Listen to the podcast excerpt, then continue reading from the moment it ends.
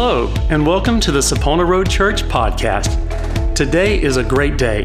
It's the day that the Lord has made, and we are excited that you've taken time to join with us as we hear from God's Word. We exist as a church to spread the good news of the gospel of Jesus Christ. We hope that today's message encourages and blesses you and helps you to grow and mature in your walk and relationship with Him. The word of the Lord is powerful and life changing, so let's see our lives transformed as we listen to today's message.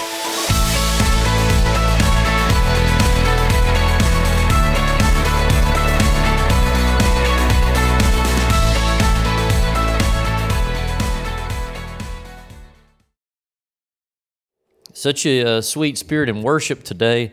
Uh, and I'm, I kind of what I'm talking about is going along that same same line. Um, so uh, I'll uh, I'll go ahead and, and read the scripture. I'm going to just be reading the first part of Proverbs 24, verse 16. And it says, For a righteous man may fall seven times and rise again. Father, I just thank you for your word. Just thank you for your presence in this place, God. We thank you, God, that you your hand is upon us and that we can trust in you. And we give you the honor and the glory in Jesus' name. Amen. So, the title for my talk today is Falling Down. And um, what I'm actually going to be talking about is the importance of not quitting and, uh, and not giving up. Uh, Jesus told us that we would have troubles in this life, He told us that we would have uh, tribulation in this life.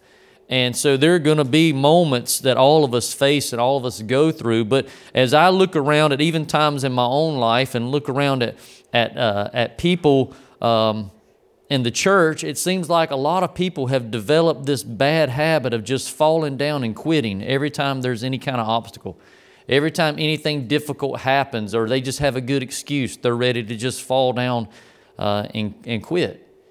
Yes, we're going to get knocked down in life from time to time. It's going to happen. The enemy is very real, and, and we make a lot of bad decisions in this life that bring that about too, if we're being honest about it. But w- when that happens, just like the scripture said, we get back up again and we keep on going. We keep going after God. See, that doesn't mean just because getting knocked down is a possibility or actually is going to happen from time to time that we should just start falling down and quitting every time things uh, look difficult. And the two best examples that I know uh, to describe this, um, talk, what I'm actually trying to talk about here, is probably uh, it's two sports examples. And uh, the first one is uh, the volleyball team that my dad and I coach, or all the teams that we've coached over the years, actually. And the second one's my son, so I'm glad he's here today so I can pick on him.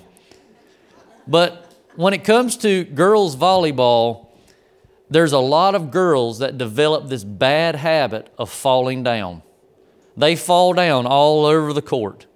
And uh, unfortunately, uh, there's a lot of bad coaching out there that tells them, good try, good hustle. And uh, really, it's not a good try and it's not a good hustle. It's a very bad play. And if they don't watch out, they're going to hurt somebody because they're falling down all over the floor or hurt themselves. And so uh, sometimes me and dad hurt girls' feelings because we'll tell them straight out, I will never tell you good try or good hustle when you fell down because you did something you weren't supposed to do. Now, if it's really a good try or good hustle, I'll tell you. But if not, you're not going to hear those words come from me. And some girls don't like it because they've been told for years good try, good hustle, way to go. I'm not going to say way to go if the way you're going is wrong. Okay? So in volleyball, I'm going to have to demonstrate this a little bit. In volleyball, when you're trying to pass a ball, we have our very first meeting with the girls, going over the fundamentals every year, every camp, anything we do. We'll ask them a question. We say, What do you pass a volleyball with? And they'll all say their arms or their hands or something. And we'll say, No, you pass a volleyball with your feet. If you don't put your feet in the right position and you don't move your feet, you're never going to be able to pass a volleyball. They look at us like we're crazy and then we demonstrate. So in volleyball, the proper position to pass a ball is you're supposed to be down and ready. Your heels are a little off the ground, and wherever the ball goes, you move your feet. And usually it's two quick steps or three quick steps, no matter what it is, whether I'm going forward or I'm going backward or I'm going to the side. Well, they don't like to do that. What they like to do is get in one spot and spread their legs real wide and do this. Or if they're going to get low, they'll, they, they'll, they'll, they'll go even further apart. And when the ball comes, they do this. They never want to move their feet. And you know, we're like that too when it comes to we're set in our ways and what we believe and what we're comfortable with, and we don't ever want to move. We don't want God to move us. We don't want to change. We just and so what happens is we tell them move their feet, we tell them stop falling down, we scream it at them, we do everything we can. And so we've developed a couple other ways of trying to get their attention, and I'll tell them, I'll say, You're leaning. Stop leaning because if you lean, you're beat. So, what happens when a person leans in volleyball is if I'm here and I lean instead of actually getting down, unless the ball comes right to me, I got two options. My first option is now to stand back up and actually do it the right way. Or my other option, if I lean and the ball doesn't come right to me, all I can do is fall down to try to get it. Which is why most of these girls develop the habit of falling down, and coaches keep telling them, good try, good hustle. But it's not. It's a bad habit of being in the wrong position, and because you're in the wrong position, you have no choice but to fall down and develop this habit. And so we see this in the Bible because Proverbs 3 5 tells us trust in the Lord with all your heart and lean not on your own understanding. A lot of times people develop this bad habit of falling down and quitting every time something rough comes against us because we're leaning on our own understanding. And if you lean, you're beat. You have to stay steadfast and trust in what the Bible says, no matter what circumstances around you are saying, no matter what people around you are saying, no matter what your past is saying, and stop leaning on your own understanding, or you're never going to be able to stand firm the way that, the, the way that we should. And so we try, maybe I need to read this scripture to the girls and it'll help a little bit with it. But, but it's, it's, it's a constant problem of not being in the right position. And because you're not in the right position, you begin to, to lean and, and to fall.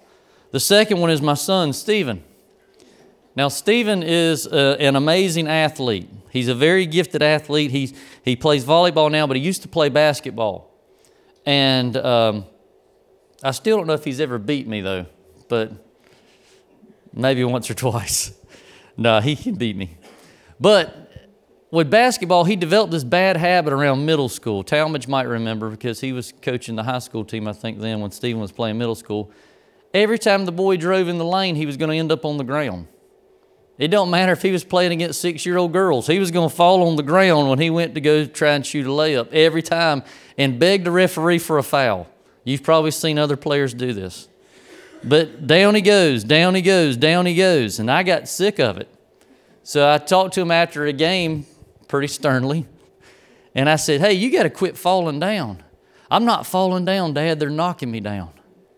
I said, Nobody's knocking you down. You're just falling down every time you go in there. Even if he made the shot, he's going to fall down and ask the ref for an and one play. He fouled me, ref.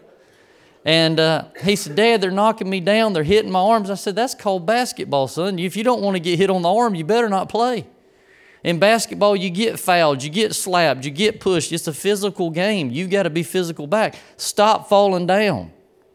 I can't help it, Dad. They're knocking me down. I said, Yes, you can, because nobody's knocking you down, son. You've developed a bad habit of falling down, and you're never going to be able to be good at this game if you don't drop this habit. And I said, Here's what I want you to do. And then this is when I started acting like my mom and gritting my teeth a little bit. I said, Why don't we do this the next game? I said, The next time somebody runs into you, why don't you make sure they fall down instead of you? Well, I can't do that. Oh, yes, you can do that. I wasn't telling him to hurt any kids. But the point got across, and he stopped falling down all the time. Now, he still got knocked down because there's some big guys that play basketball, and he's not a very big guy, especially back then, he wasn't very big. And so it still was going to happen, but it's the same way with us. Some people, as soon as you ask them how they're doing, all they can do is tell you how many times the enemy's knocked them down that week. The enemy's going to come against us. This is a rough game called life that we're all in. And he's going to come against us. He's going to attack us. He's going to try and, and, and, and do anything he can to stop us. The enemy is going to be the enemy, but when are we going to be who we've been called to be? When are we going to be the sons and daughters of God and walk in the authority that, that, that we have? You know, what if we decided today, just this small group of us here, what if we decided the next time the enemy comes against me or decides to run into me, he's going to be the one that goes down. I'm no longer falling down. I'm no longer giving up. I'm no longer quitting. He's going to be him, but I'm going to be me. And greater is he is in me than he's in, who is in the world. I'm, I'm more than a conqueror. I'm all these things. Yeah, we get knocked down from time to time, but we need to, to break the habit of falling down. If Jesus has given us the victory, then we might ought to consider living a victorious life. If He set us free, then we might ought to consider not always being weighed down in, in bondage. It's just a thought. I don't know. It kind of makes sense when you think about it, but don't quit. Get up. Be determined to be what God has called you to be. Be determined to do what God has called you to do. And so now, after probably the longest introduction to any sermon I've ever done, I want to give you a couple of quotes. Charles Spurgeon said, By perseverance, the snail reached the ark. Nelson Mandela said, It always seems impossible until it is done. Thomas Edison said, I have not failed, I just found 10,000 ways that won't work. Albert Einstein said, Failure is success in progress. And C.S. Lewis said, You are never too old to set a new goal or to dream a new dream. So it doesn't matter who you are or where you're at in this, in this life, God's not finished with you. If you're here and you're breathing, then you can't quit. You have to keep going. Stop falling down. And the truth is, everyone in here has quit before. We've all done it. We've all had thoughts of quitting many times over and over. Some of us, probably just this past week, we've thought about it. It happens to everyone. Just look at Elijah. He just had probably the greatest personal uh, uh, victory that anyone had ever had. It calls down fire from heaven, defeats the prophets of Baal, kills all of them, all this other stuff, and then he's ready to quit. But see, he didn't stay there. We need to get at, we've all been there, but we don't need to stay there. We need to move past it. The Apostle Paul talked about running the race. He talked about fighting the good fight. He talked about uh, finishing strong, finishing the course, all these things. Whether we like it or not, we're, we are all in this game called life. He didn't say anything about quitting. And actually, a few months ago, I came up with a saying joking around with Jonathan, and so I've been, I've been using it with the volleyball team and everything. If you're going to play the game, you might as well win. And uh, it was a joke, but it kind of makes sense. There's so many people that they're, they're getting up every day, they're doing everything, going through the motions, yet when you talk to them, they're so defeated. If you're going to go through the motions, you might as well, you might as well win. I want every person in here to be a winner. I don't want anyone in here to be a quitter. We should all just keep going. Now, there are some things that you should quit. We should probably quit toxic relationships. We should quit bad habits. We should quit bad belief systems. But it's weird. Why do we find it so easy to quit those things that we should keep doing or that we shouldn't stop? And then it's so difficult and hard to quit those things that we know we should have gotten rid of a long time ago but we all face it. And so there's a powerful verse about not quitting found in Galatians 6 9. In Galatians 6 9, it says this And let us not grow weary while doing good, for in due season we shall reap if we do not lose heart. So I just want to point out a couple of things or a few things here for, uh, to you from this verse. Number one is there's something good for us to do. We've already talked about doing good before, but it says, and let us not grow weary while doing good. That means that right now, no matter what your situation is, no matter how bad it may be, no matter how bad the story is that you could tell, there's something good you can be doing. There are good seeds that we can be sowing. There, uh, there's just good that we can do. What are we sowing? Not what are you going through, not how bad is it. What are you sowing right now in this moment in your life? Another way that you could look at doing good or sowing good seeds could be making good investments. Are you making good investments? Are, you, are we making good investments in ourselves? Are we making good investments in our family, uh, in, in other people? Are we doing good? The second thing that it says is not to grow weary while doing good and not to lose heart. So, because it says grow weary, that tells us that this is a process. So, you don't just wake up one day and say, wow, man, I feel weary. I guess I'll just quit. I guess I'm just going to fall down and give up today. I didn't I thought I was going to wake up in a good mood, but apparently I'm weary. It doesn't happen that way. It's a process. You, it's, a, it's a process of growing into that, that state. And uh, you may have already heard me say, uh, maybe a couple of times, but I'm going to continue to say uh, these few sayings as long as I preach, but uh, that we're all going to worship something. It's up to us what that will be. Because some people, I just, I just don't get into worship. I don't, I don't like, well, you're going to worship something. We're all going to prophesy something. We're all speaking, so it's up to us whether we're going to speak life or we're going to speak death. And with our thoughts and our words and our actions, we're all going to partner with someone. It's our choice if we're going to partner with God and what the Father is doing or if we're going to partner with the enemy. And so I want to add another one today, and that is we're all growing into something. It's up to us what, what that is. Are we growing into mature sons and daughters in our relationship with Christ, or are we growing weary? It's probably one or the other. And probably every person in here has had that moment in time where you were growing, growing weary. I know I have. So we just talked about doing good and sowing good seed, making good investments. And so let me let me say this to you. There are a lot of people sometimes we want things to be so complicated and they're they're they're so they're so simple that um, it shouldn't be complicated, but we're we're good at making it that way. See, uh, this whole thing of growing weary, it's not always about being a bad person, doing bad things. A lot of people grow weary by focusing on the results of their seed instead of just on doing the good investments and making the right investments in their lives. And I'm talking about sowing spiritually. See, think about it. Everyone wants to harvest, but no one wants to plant. Even preachers.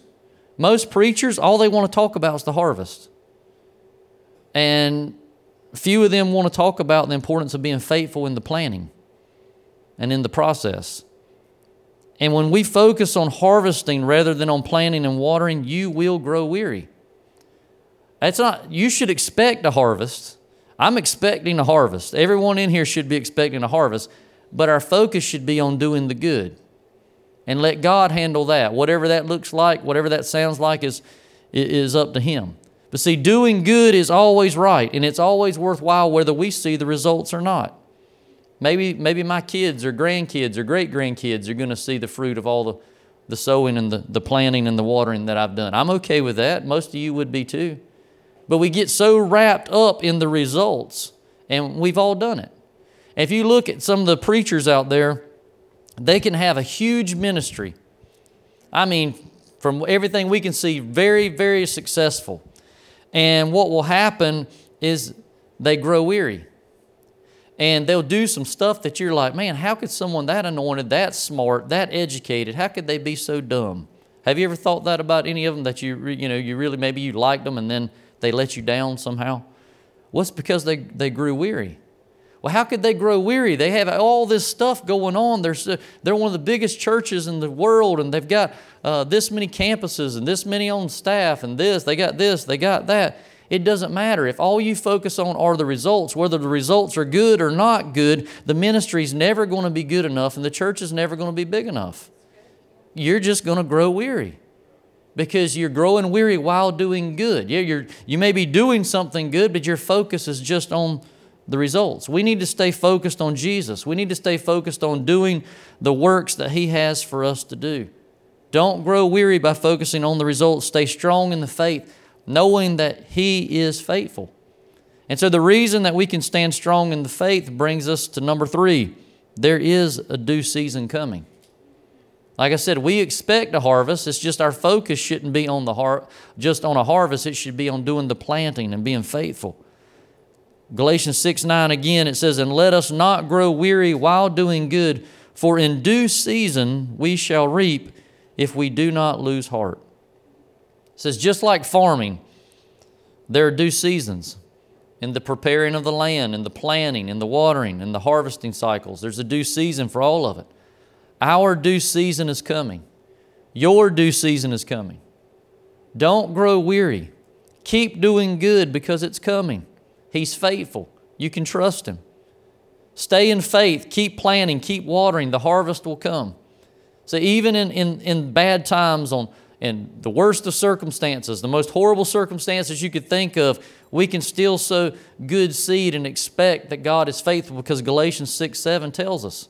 Tells us that whatever a man sows, that he will also reap. See, it's not always what are the results, what are you sowing right now?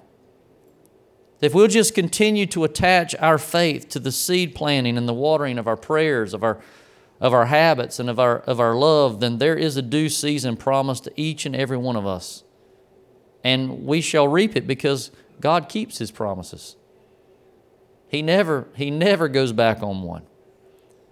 So this isn't my closing prayer, but I want you to close your eyes just a moment. We'll get to that part in a minute, but I want you just for a moment take a minute and just think about all that you have sown. Now, if you've been sowing a lot of bad stuff, we'll repent about that in a minute. But hope, think about the good stuff that you've been sowing in your life and just begin to release your faith over those seeds. Not, not, eh, forget about the results for a moment. Forget about what you've seen or what you haven't seen from what's been going on. And, and forget about the circumstances for a moment, but just release your faith over those seeds. Just start giving thanks for the seeds that have been sown, knowing that in due season you shall reap. He has a season for you. Every person in here. And then I want you to think about one more thing. A lot of people, they get this desire to quit. Have you ever not just thought about quitting, but you had a desire to quit? You wanted to quit. You were ready to quit. It seemed like the strongest emotion maybe you were having in your mind was, I want to quit. I'm done. I'm finished. Most of the time, this, becomes, this comes from believing the lie of the enemy that it's not working. I just want to break that off of every person in here today. That is a lie from the enemy. The seed of God's word always works in every situation, in every city, in every family, in every circumstance. It works. It is working. Keep your mind on the, on the seed. Keep your mind on making those good investments. You can trust Him. You can open your eyes now. And we're going to pray about some of that same stuff in just a, just a minute, but I want to tell you a little bit of a personal story uh, on me when it comes to growing weary. I, uh, I hadn't even thought of any of this when I was putting this message together um, until Heather laid something on the desk that she had found in a. Where did you find that paper? The gold paper? So I'd hid it somewhere in our taxes that was a weird place for me to hide it, but it was hidden in our taxes or something. And it, it was it was some goals that we had written out in 2016. And uh, the funny thing about these goals is, uh, so I had uh, goals, personal goals for Aaron, or Aaron's personal goals, Aaron's family goals, and then the last one said uh, Aaron's uh, goals for Aaron's church. And what's weird about it is that I didn't put the name of the church. So I'm believing these goals are still for today. And if somebody gets mad and runs me out of here in a few months, I'll believe these goals are for the next place I wind up. But but I don't it, it can't just be a coincidence that I wouldn't put the name of a church that I came up with a name for, but I didn't. And uh, but before I read the goals to you, I want to tell you this. So we we started uh, we started a church in 2011 had no clue what we were doing, but we thought we had it all figured out. Maybe you've been there in your life. And uh, I think most preachers are that way, actually. So when you do this, you're, you're already saying, oh, you know what? When we get started in six months, we'll be at this place, and in 12 months, we'll be here. Within a year and a half, we'll be doing this. You've got, the, all, you've got this whole thing figured out. And now maybe some people are a lot smarter than me and it goes even better than they had planned. And we know there are those success stories. But I think most people have happened to them what happened to me. You found out you were wrong and you found out real fast. Your timeline didn't make sense, it didn't add up. But uh, I'm a pretty happy person. Like Jonathan said last week, my face does not always show it, but I'm like, I'm really content and happy like all the time. Uh, it takes a lot to bother me. unless it's a sport. If there's if it's a game involved, that's different. But but everything else doesn't really bother me. And uh, I can't remember. It seemed like we had had the church going about maybe two years, two and a half years, maybe something like that.